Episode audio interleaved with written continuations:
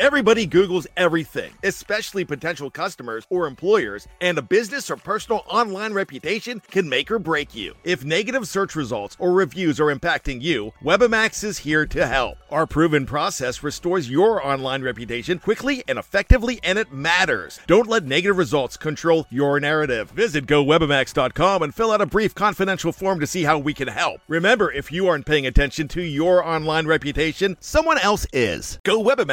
GoWebamax.com. Anatomy of an ad. Subconsciously trigger emotions through music. Perfect.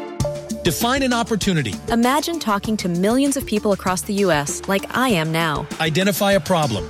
Creating an audio ad is time consuming. Offer a solution. Utilize cutting edge AI. Imagine creating all that in under 30 seconds. Well, we did to create this ad. To learn more about AI in the audio industry, download the white paper from audiostack.ai. Anatomy of an ad. Subconsciously trigger emotions through music. Perfect. Define an opportunity. Imagine talking to millions of people across the U.S. like I am now. Identify a problem. Creating an audio ad is time consuming. Offer a solution. Utilize cutting edge AI. Imagine creating all that in under 30 seconds. Well, we did to create this ad. To learn more about AI in the audio industry, download the white paper from audiostack.ai. Anatomy of an ad. Subconsciously trigger emotions through music. Perfect. Define an opportunity. Imagine talking to millions of people across the U.S. like I am now. Identify a problem. Creating an audio ad is time consuming. Offer a solution. Utilize cutting edge AI. Imagine creating all that in under 30 seconds. Well, we did to create this ad. To learn more about AI in the audio industry, download the white paper from audiostack.ai. I do not understand this football name in America. How how many of kicks is there in the football game? Six kicks? I'm going to say it once and hopefully I'm wrong, but it's a disaster waiting to happen. I love all of those things with the piggy skin and the men running around. So much screams and then a toss and then everyone is in a large, large hill. A star is born in the NFL. I like the moxie, but I, more importantly, I like the poise and the noise. Oh, what are you doing? You gotta be paping me. It's Jonathan Elway. He was so sassy and cool and hey guys, I'm a cowboy. Bang bang, sling sling, toss toss. I'm going to lose all the time and then I win and then he leaves as he wins. You cannot beat this. From Munich, Germany, the Broncos and Bratwurst podcast with Kevin Gillikin. Yes, I'm Kevin Gillikin, born and raised in Denver, Colorado, lifelong Broncos fan. I recently moved to Munich, Germany, but as they say, distance makes the heart grow fonder, and so I still love them and love talking about them, even though it's from across the pond. I am back, Broncos fans, and I did miss talking to you. I hope you missed me a little bit. Um, I'm trying to get back into the swing of things with the Broncos, football, sports in general. You know, kind of when you go on vacation, you shut off your brain a little bit to to social media and to news of any kind, and so it's kind of nice to come back today and soak up a little bit of what's been going on over the last few weeks. Um, I'm not totally full of information today. I guess that's one problem with going on vacation and doing a podcast on a Monday morning. But, you know, I'll do what I can. There's some fun things going on. I think it's a really fun atmosphere right now for the Denver Broncos. Um, it, it's a better feeling than we've had in a long time. And there's some interesting ways that we can see that. I think we want to talk about today a little bit about Peyton Manning and where he stands with the Broncos right now. I want to talk about some of the players' quotes about Vic Fangio, and we're also going to have on, as usual, the skipper dude who's going to give his impressions of Vic Fangio and Vic Fangio's coaching style and what he thinks that coaching style will do for a team and if players today can handle it. And that's that's an interesting question. And before Skipper Dude gets to it, I, I want to talk about that a little bit too. That I think it's it's fun to watch these interviews with guys like Shelby Harris and Derek Wolfe talk about their their coaches and their new coaching staff because some of them aren't new. I mean, Bill Kollar has been there for, for quite a while. He was there with the with the Super Bowl team, and so the guys know him, uh, know him, and ha- have known him, and he's been a big influence on these players in general. I think Shelby Harris even even credited Kollar with with helping resurrect his career, and so it's interesting to see that, that there are still plenty of guys who can handle being yelled at because I think Kollar is kind of known for being this really, really, really tough drill sergeant type of a guy who just does not handle any type of mistakes and is is just kind of your grumpy old yeah marine type of a guy. Um, and I think Fangio is not quite the same. I think Fangio is kind of rough. He's kind of your your grandfatherly, a little bit crabby, a little bit grumpy, but not a yeller. I don't I don't he doesn't strike me as a guy who's going to be screaming a lot. Now maybe that's maybe it's the case and I just haven't seen it, but I think he's more of a quiet guy who's going to let you know um, exactly what he feels, but he's not going to do it by by screaming at you. And I think that's a good way to coach. I think you look at the players, and this is something we really talked about over the last year or so when I started doing this podcast, that the team last season did not have that accountability. There was no one who was coming out and saying, "Hey, this is on me." Nobody was was was willing to take responsibility, and from that, there was this weird feeling in the locker room. There's this weird feeling with the players. They didn't seem happy. The, the players were griping about the coaches. The coaches were griping about the players. Players were upset with other players, and and that all stems from from the top. And it, it started from you know the coaching staff that that I think they didn't they weren't hard enough. They weren't strict enough. You see this in a family. When you have a family with with, with parents who let their kids get away with too much, the kids aren't happy with it. We've talked about this before. It doesn't make them happy. It just makes them try to get into more trouble. And then even when they get into more trouble and more trouble and more trouble, it's not a pleasant thing for kids. Kids don't actually like being in trouble. The kids don't like having that freedom. We've talked about this before. And it's the same in a locker room. The guys don't actually want to be let they don't want to just be allowed to do anything. They don't want to be allowed to get late to work. They want a little bit of that strictness. Now, maybe not, you know, Bill Kollar type strict, but but they want some structure. They want that in their work life because it gives you a feeling of security. And that's what human beings want. We want security. We want to feel comfortable in our lives, in our relationships, in our jobs. And so you can see it in the players. I love, isn't it so fun to watch these interviews with these guys now? They look like they're having a good time. They say they're having a good time. They say they're enjoying football again. And I don't remember that in the last few years. Now, maybe I just have a short memory. That that definitely could be the case. Maybe someone's going to call me out and say, "Yeah, come on, Kevin. They they were saying the same things. Maybe they were, but it doesn't it doesn't stick out in my memory that they were. It was kind of business as usual. They're saying the things that, that they need to say to the to the media. But now they, they seem they seem comfortable. They seem at ease. And that's with a tougher coach. I think it's fascinating. I think, it's a, a, a, study of human character and a study of, of what people actually want. I think you can look at the Broncos over the last maybe you know five, six, seven years and look at the different stages of success compared to the different stages of accountability. And it's a really fascinating thing. The, the, the Broncos were at their best. Obviously, yes, part of it's talent, of course, but part of it is accountability. Now, Peyton Manning was a really unusual. Um, case because he brought, of course, the skill on the field. He was one of the greatest quarterbacks of all time, but he also brought the accountability. He made everyone better because you had to be. You had to be. If you were going to play with Peyton Manning, he would not allow you to be anything other than the best. And that made them one of the best teams in football. And so that's one reason why, and we'll talk about Peyton Manning a little bit later, but that's one reason why I love to have him around around the team. Geez, I mean, they, they need to bring him in as much as they possibly can. Bring his presence back. You know, guys like him and Demarcus Ware. I, I think it's a, a, shame that they're not keeping Demarcus Ware on the team as a as a coach, you know, or a part time coach or whatever. I think I believe if I remember right, he went down to Dallas now um, after having coached with the Broncos for for two seasons.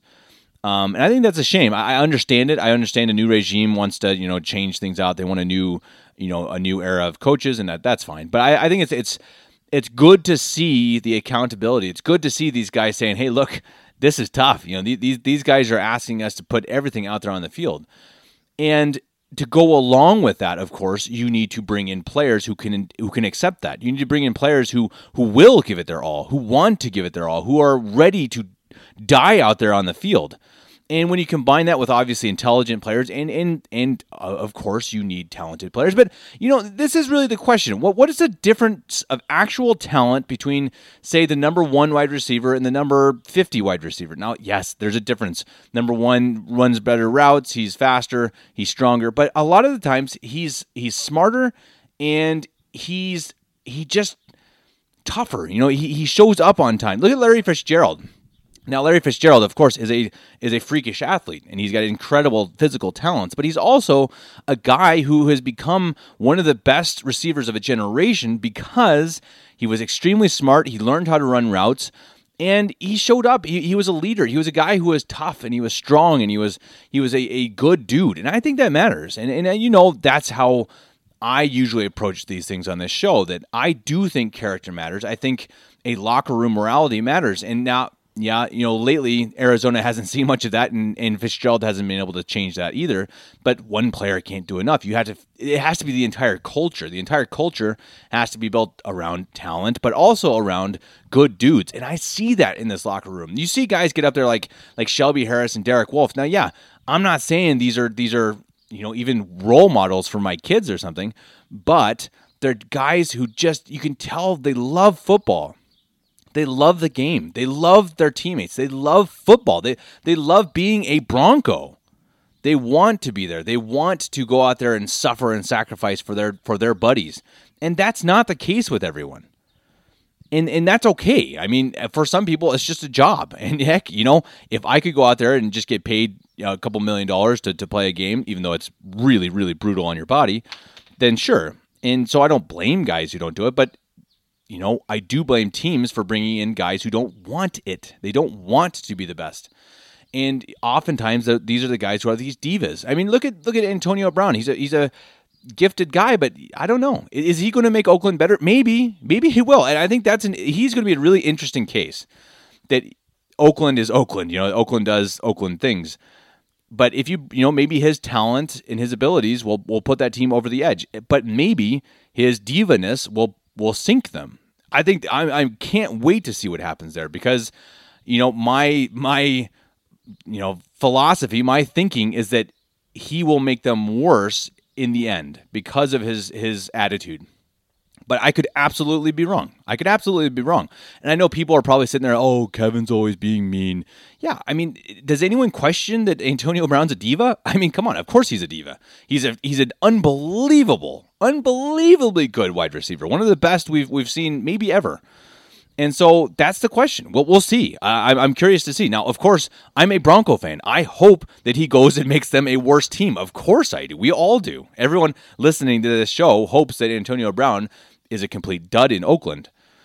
And I, I'm I'm I'll be fascinated to watch, fascinated to to to see what happens in Oakland because no one really knows, right? I mean, I mean Derek Carr, Antonio Brown, they're going to be a they're going to be fun. They're going to be fun to watch. Uh, I, I I'm really excited for the AFC West. I think this season is still going to be a growing season for the Broncos.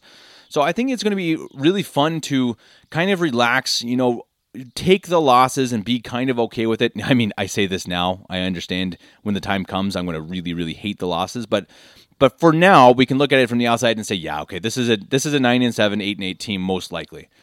And if that's the case, then we can look around and kind of see things from an outside perspective and look what's going on in in LA in uh, for the Chargers and for the uh, Raiders for the Chiefs and see where the future is. And of course, the future is usually at quarterback. And so the Broncos, of course, have a very interesting situation there too, and that that's going to be fun. It's going to be fun. It's going to be dramatic. I think most people hope that Joe Flacco lasts the year and then Drew Lock takes over in the next few years after he's had some time to learn, after he's had some time to not, you know, just be thrown into the wolves. And I think if he can learn behind Joe Flacco, that's fantastic. Now, I think it's definitely possible that, that Drew Lock starts at some point next season because Joe Flacco has been known to be hurt, especially over the last few years. He he, he consistently gets injured. Um, but even that may not be a bad thing. I mean, maybe not. I we'll see. I think again, it's fun. It's fun. I, this is such a it's a fun season. I think last year was so depressing for many people be, before the season because you knew you had some talent, but you knew you didn't trust the coaching staff and you had no idea what you had gotten in the draft. You didn't trust Elway's drafts because generally they've been terrible. And so 18, 2018 kind of changed that. And I think 2019 also seems to be very good. But before that, before 2018, we have to remember that we didn't trust Elway's drafts at all because they'd been terrible. So no one really knew what to think of of you know, geez, Sutton or, or even Phillip Lindsay, who I know wasn't drafted, but but these guys who were brought in, it was a big question mark. And so I think it was it was kind of a dark offseason last offseason and and I wasn't yet um, blogging or contributing, so I I was more of a pure fan, just looking from the outside, and so I kind of ignored the Broncos. I was I was covering, you know, watching more of the, the Nuggets and the Rockies, but it was still kind of a subject that you avoided, right? You're kind of like, yeah, let's hope, let's hope, let's let's let's hope and say a prayer that the, the Broncos are not absolutely terrible this season like they were two years ago, and yeah, they they were slightly better, but of course, you know, eventually got Vance Joseph fired, and the rest is history. Now, this offseason, much different, much more optimistic, at least for me. Um, exciting to see what, what what happens going forward. We have, you know, obviously a couple more weeks before training camp, or a couple months, I guess, at this point.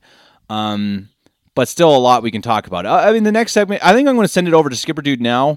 Um, he's going to talk about Vic Fangio and his coaching style. And then after that, we'll talk a little bit about Peyton Manning and what he said while he was in Denver, which I hope happens a lot more often. And we'll talk a little bit about the Chris Harris contract as well. So, up next, Skipper Dude, after this quick break. Anatomy of an ad. Subconsciously trigger emotions through music. Perfect. Define an opportunity. Imagine talking to millions of people across the U.S. like I am now. Identify a problem. Creating an audio ad is time consuming. Offer a solution. Utilize cutting edge AI. Imagine creating all that in under 30 seconds. Well, we did to create this ad.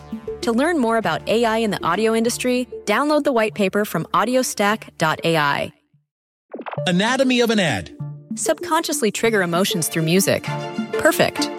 Define an opportunity. Imagine talking to millions of people across the U.S. like I am now. Identify a problem.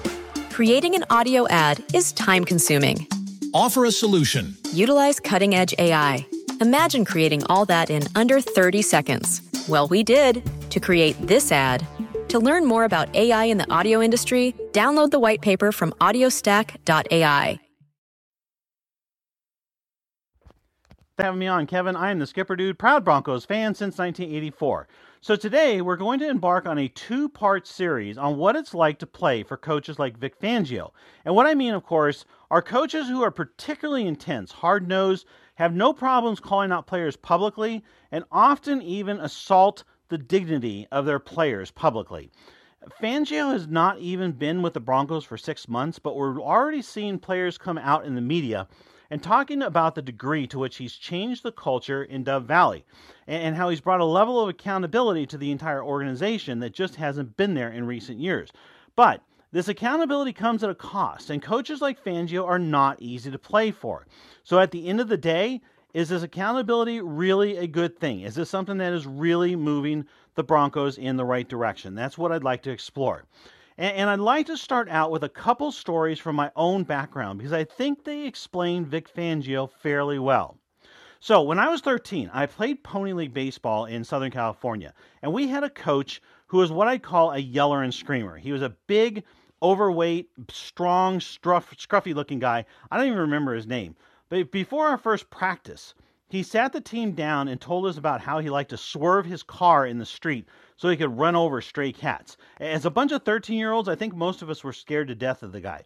I was playing left field during, that first practice, and I remember the center fielder doing something stupid during our defensive drills, and this coach literally slammed his fungo bat on the ground, shattered the bat, and started working, walking out towards center field like he was going to attack the kid.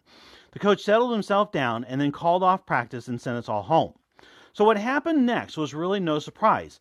Players' parents found out about the tone of the practice. They slapped together a quick meeting and they relieved the coach of his duties. Uh, and so he was gone. But but for me, it was really my first experience with this kind of intensity and just plain meanness from a coach. But in reality, I think coaches like this are just kind of a dime a dozen commodity, typically driven by fragile egos oftentimes limited IQs, and they get themselves on a power trip when they, they get into positions of authority.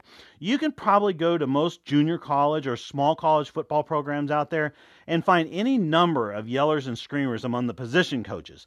And as a general rule, I think most of the players who play for them learn to basically just blow them off. The players don't yell, enjoy the yelling and screaming, but they know it's a price you have to pay sometimes to get to a larger goal of playing college football or big time baseball or basketball or whatever it is.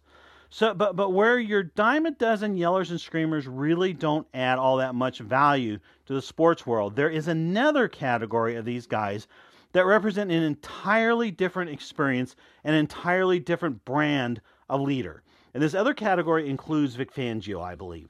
For me, I got a second chance to play baseball for an outspoken, intense, hard nosed coach in, in high school when I was 15 with a somewhat legendary coach named John Herbold at Lakewood High School in California.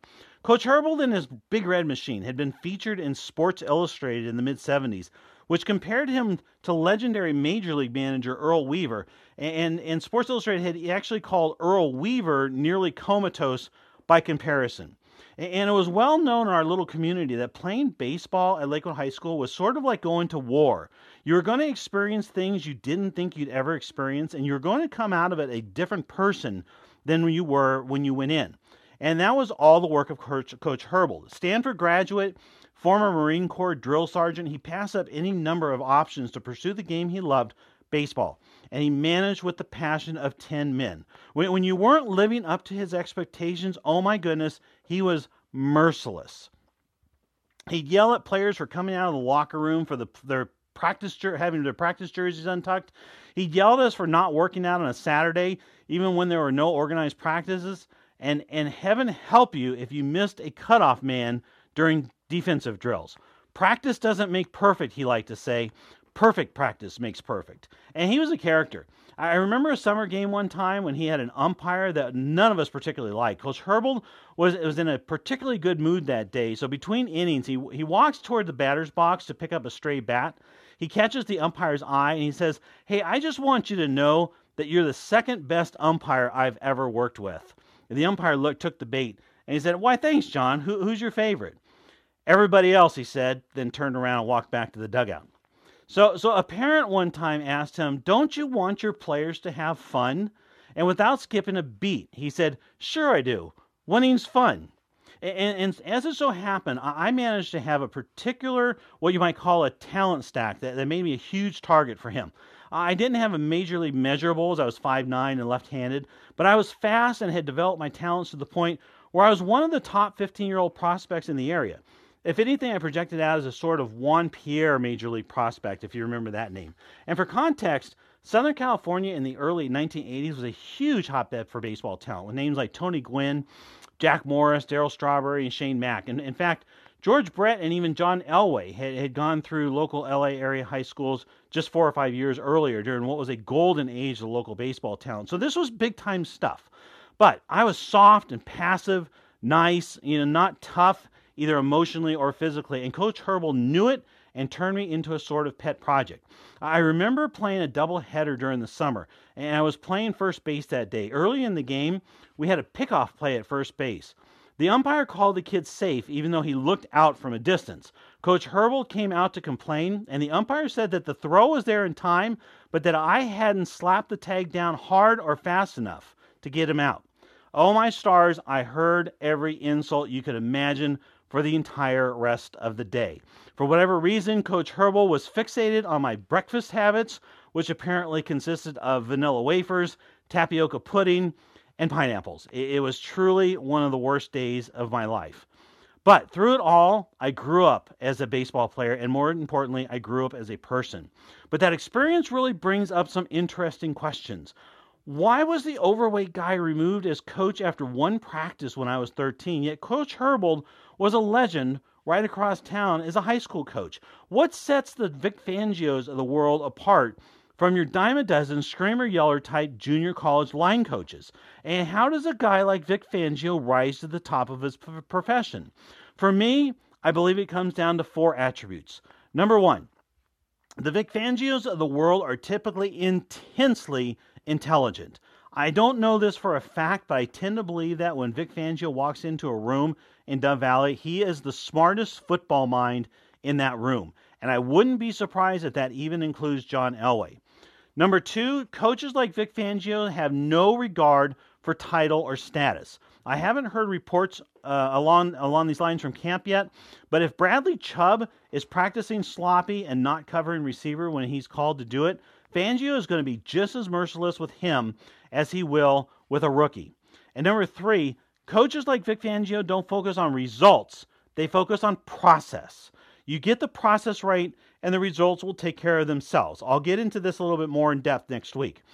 And number four, the Vic Fangios of the world are successful not because they are yelling and calling players out publicly to somehow stroke their own egos. In fact, their motivations are exactly the opposite. They behave like they behave because they have a great love for the men who play for them, and first and foremost, have the players' best interests in mind. Oftentimes, that best interest just happens to include tough love and even sometimes public humiliation. So, next week, We'll take a deeper look into the psychology of playing for a Vic Fangio type of coach. How will players, NFL players like Derek Wolfe and, and Todd Davis and, and Chris Harris, Garett Bolles, Joe Flacco, Von Miller, how will they take to playing for a guy who rules practices with an iron fist and who has no problems with publicly humiliating these multimillionaires for what may seem like stupid infractions like poor coverage or missed tackles during training camp? I think it's fascinating to ponder, honestly. Based on my own experience and what we've seen from Fangio throughout his recent career, at least, I'm super optimistic about it. But I think the psychological aspects of the Vic Fangio experience are well worth exploring in some depth. And we'll get into that more next week. Kevin, back to you. Thanks as always to the skipper dude. Some good insight there. And I think, again, he's right. I think that these the coaching style generally can work. I think you're going to have some guys who are going to be turned off by it, some guys who don't want to be yelled at, don't want to be looked at, you know, the wrong way, and I think you'll see some guys that will quietly leave the team in the system after a year, but hopefully that is only the few rather than the many. Um, what else is going on? I mean, while I was in Rome, I had the chance to to take a peek at what was going on. And, and by the way, Rome is a beautiful, beautiful, magnificent city. One of my favorite cities. I think Rome and Venice are, are 1A and 1B for me. Um, and I've been to a lot of the European cities. Those are two of my favorites. I really love the Italian atmosphere. I think the warmth, the the the late night, you know, um, markets, the history, the age. I just love the buildings and the the churches and the architecture is it's really incredible what our ancestors were able to do. It's just a, a, really a wonderful city, and the food was actually decently priced. The funny thing is, the Italian food in Rome was was not as good or not didn't taste as good as the Italian food here in Germany. I think partly because it's mostly touristic. They don't you know spend a lot of time. There's not a whole lot of love put into it.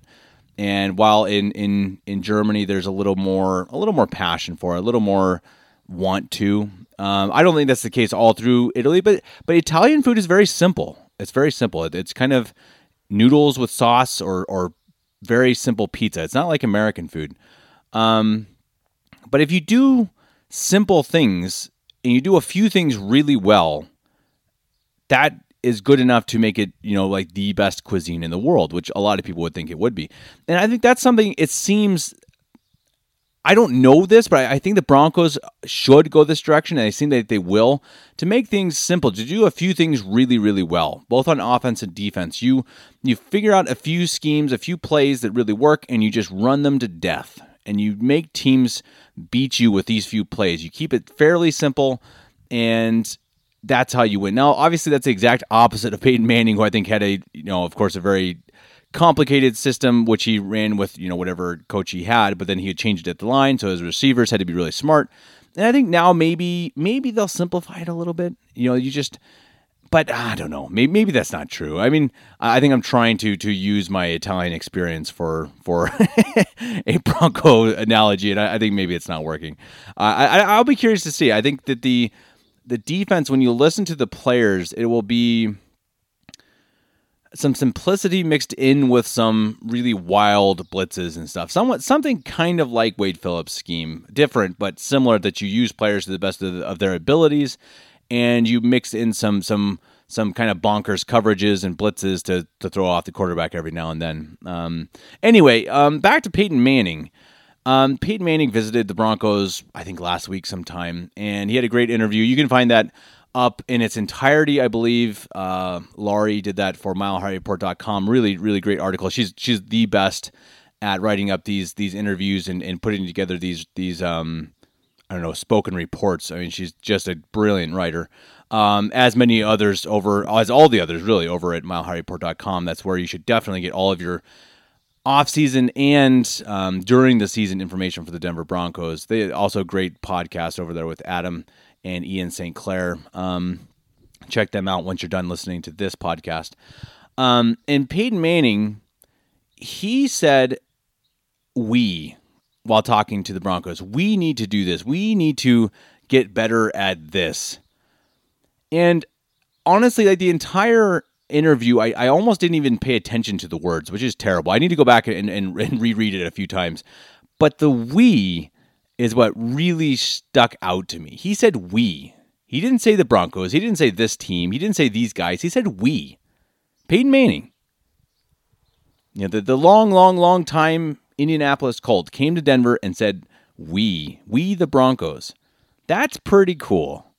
That's pretty cool. Now, maybe it means nothing in the long run, but can you imagine Peyton Manning having a bigger role in this organization? I could see it. Maybe, I mean, I think he knows one day he wants to be an owner or some part of ownership. Man, if, if the Bowlens sell to somebody, can you imagine them selling to Peyton Manning? Oh, it just gives me chills just thinking about it. Now, you never know if a player is going to be a great executive or a great owner, as we've seen with um, Magic Johnson. Um, but just to have him around, you know, to have his presence, to have him, one of the all-time greatest quarterbacks, to still recognize himself as a Bronco, to still say we, that that has to be cool, especially for the young guys. I mean, these young guys grew up idolizing Peyton Manning. Geez, I'm 30, and Peyton Manning was like part of my childhood football, right? I mean, he was around forever. And so for these young kids growing up, they don't really know football without Peyton Manning. And so for him to come and say we, that's pretty cool.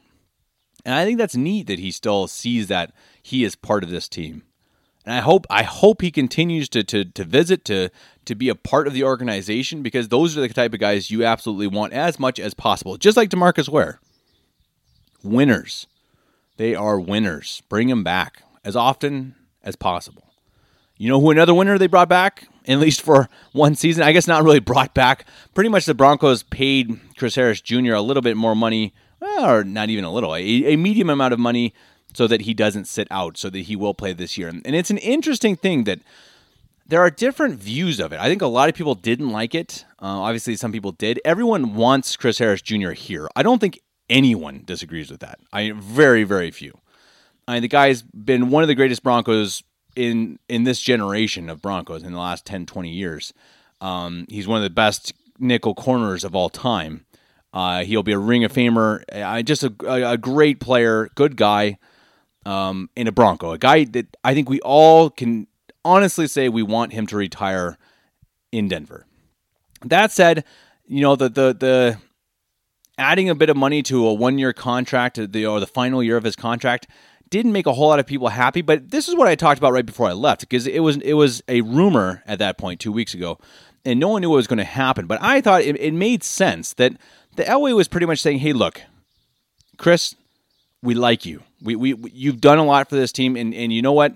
We're going to show it to you. We, we respect you. This is a this is a show of respect. This is saying, hey, look, we want you to play for this team this next year. We want you to be part of the team, and we want you to be happy with us, so that if you perform, if you do well enough this season." you'll have a chance to come back. You know, you'll want to come back. We will want if we want to sign you, you'll want to come back and sign with us.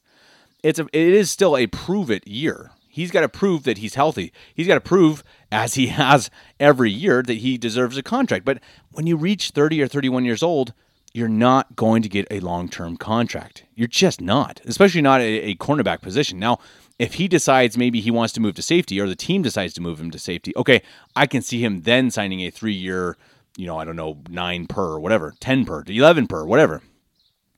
But as a cornerback, when you reach that age, you, you just you start to lose it physically, and the team can't gamble and pay you that much money. Now, what I could see happening is that he has a good year, and then so they they pay him another big one a, a, contract for one more year, a big contract, and they front load it, and they say, you know, and they give him a bunch of of um of potential uh, additions. Boy, I, am I'm blanking on the words here, but but um contracts. Oh my gosh. Um, you know what I'm saying. So if he if he reaches a Pro Bowl, then he he gets a, a boost to his paycheck. If he reaches a Super Bowl, et cetera, et cetera. And I can see that happening again, depending on what he does this year, and and, and depending on, on how good the team plays this year. If they play well, then it'll obviously change what happens moving forward. I mean, if who knows? I mean, does Joe Flacco stay? If Joe Flacco doesn't stay, then obviously you have more money next year because you're going to only have, have have Drew Lock, and his salary is is a much lower salary, of course, than a veteran quarterback. So you'll have more money to go around, and maybe that money will go to Chris Harris Jr. if he proves he can play. But again, the big thing here is that he will almost almost guaranteed not get a long term contract. He, you just don't do it. E- even the best. I mean, even even the Champ Bailey types, you kind of regret it if you give them a long term because they're a position where they eventually hit a wall physically. They can't perform like they have to. I mean, playing cornerback is unbelievably difficult. You have to have extremely quick hips. You have to be really fit in your knees and in your feet. And once you start reaching 31, 32, 33, you your body doesn't, you know, it doesn't uh, regenerate as well, and it's just it's just not as fast. I mean, you lose speed, and cornerback is a position you can't really afford that. Now, there have been some over the ages who've been able to. I mean, Champ Bailey's a good example. He played in, well into his 30s and was still very good, especially in his early 30s. And part of that was because he was just he was so smart and he was such a technician. He was so good with his feet. Now, I do believe Chris Harris Jr. is similar.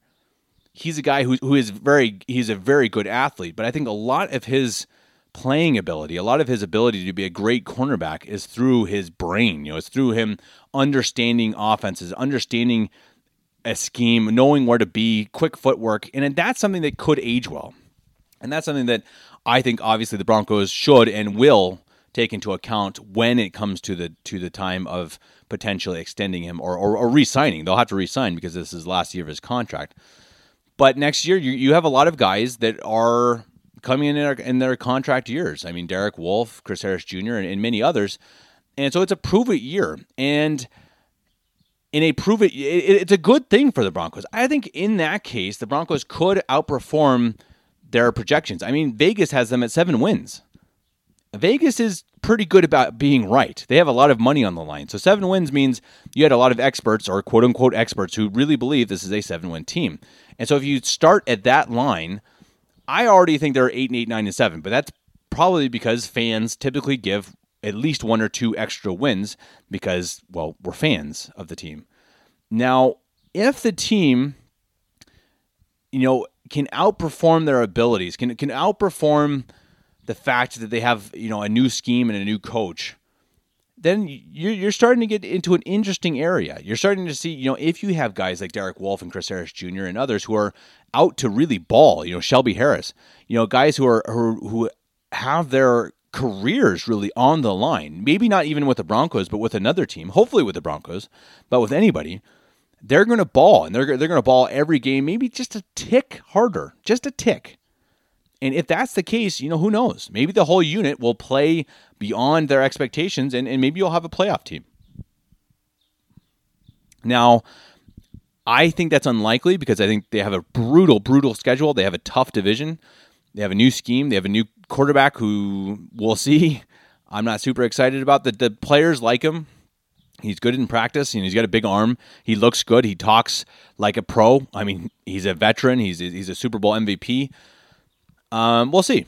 We'll we'll see with Joe Flacco. I mean, I don't think there's anything to be super excited about, but he can't be worse than Case Keenum. I mean that that's that's just really the fact. And so at least he'll bring that leadership, he'll bring that experience, he'll bring that know how, and then he has more gifted. You know, he's more talented than Keenum or Siemian or Lynch, and so his ceiling or even his floor is much higher than any of these guys. Now, then of course you get into the question of Drew Lock, and and well, we'll see. Uh, as you all know, I am a believer that Drew Lock should sit the entire season, maybe even two. Um, the contention window is not open right now. You want that to be open with Drew Lock, and you want it to be open with Drew Lock either maybe year two, three, or four, because then you'll have at least a few years of him on his cheap contract, which then you can bring in a bunch of other um, free agents and boost the team around a young, cheap quarterback, which is, as I've talked about many times in the past, the, the, the, ways to win in the NFL right now, as we've seen, is either to have a Hall of Fame quarterback and obviously build the team around him, or to have a cheap young quarterback and build the team around his cheap salary. And my opinion for years now has been that the worst case scenario is to go and spend money, a lot of money, on a meh veteran guy. And that's unfortunately exactly what they did. But when you look at the whole scenario, it makes sense because really, in the end, the Broncos aren't really ready to compete yet. They're they're just not. Now, hopefully, they do. Hopefully, you know, in 2019 and 20, they they win the Super Bowl. I mean, of course, that's the hope, but it's not likely. That that's not really the goal. It's not the realistic goal of the season. So the goal is to you know, Joe Flacco is kind of your bridge. He helps to to ride the waves of of building a new team and you eventually roll with with Drew Lock or heck, you know, maybe another young quarterback, and then around his salary you bring in a bunch of other guys. And I think that's what they're going to do. It seems like that's the way they're headed. And if you can build around a great defense, which we hope we have in the scheme that Vic Fangio brings, you already have some great defensive players. I mean, Von Miller, Bradley Chubb, even Shelby Harris, Chris Harris Jr. And I mean, I some of these guys too are, are really underrated. Some of the safeties, I think Justin Simmons, Will Parks, I think they're good players. I think they in a in a great scheme, they could be great players. And with that being the case, if they have a great defense, then this team it could surprise people. It could. We'll see. We will see. It'll be fun. It's exciting because it's it's a low pressure season. It's low pressure, but the team is heading in the right direction. That's the difference. It's like it's like the Cleveland Browns last year after they fired their their um, yeah their head coach. Uh, you know you're headed in the right direction. You have your quarterback. You have some really young stars, but you're not going to win anything this year. And Cleveland outperformed that and, and kind of put a scare into everyone that they could go to the playoffs. But that's just gravy. That was gravy for Cleveland because they, they have a bright future. Last season, I mean, there wasn't an expectation they were going to the playoffs. But they, they, they put a scare. And that's exactly what we should be feeling too. This team is going places, is going in the right way. But this season, if they make the playoffs, it's just pure gravy. It's just pure fun. We should just enjoy the year, enjoy the offseason, enjoy watching these young players. I, am gonna I'm gonna have a blast watching watching these guys play in the preseason. I mean, Drew Lock, Brett Rypien. I mean, that's to be fun. I mean, there's they're two of the more exciting young quarterbacks we've had in a long time. Now, yeah, Paxton Lynch was too. so I know that. I, I, remember Paxton Lynch.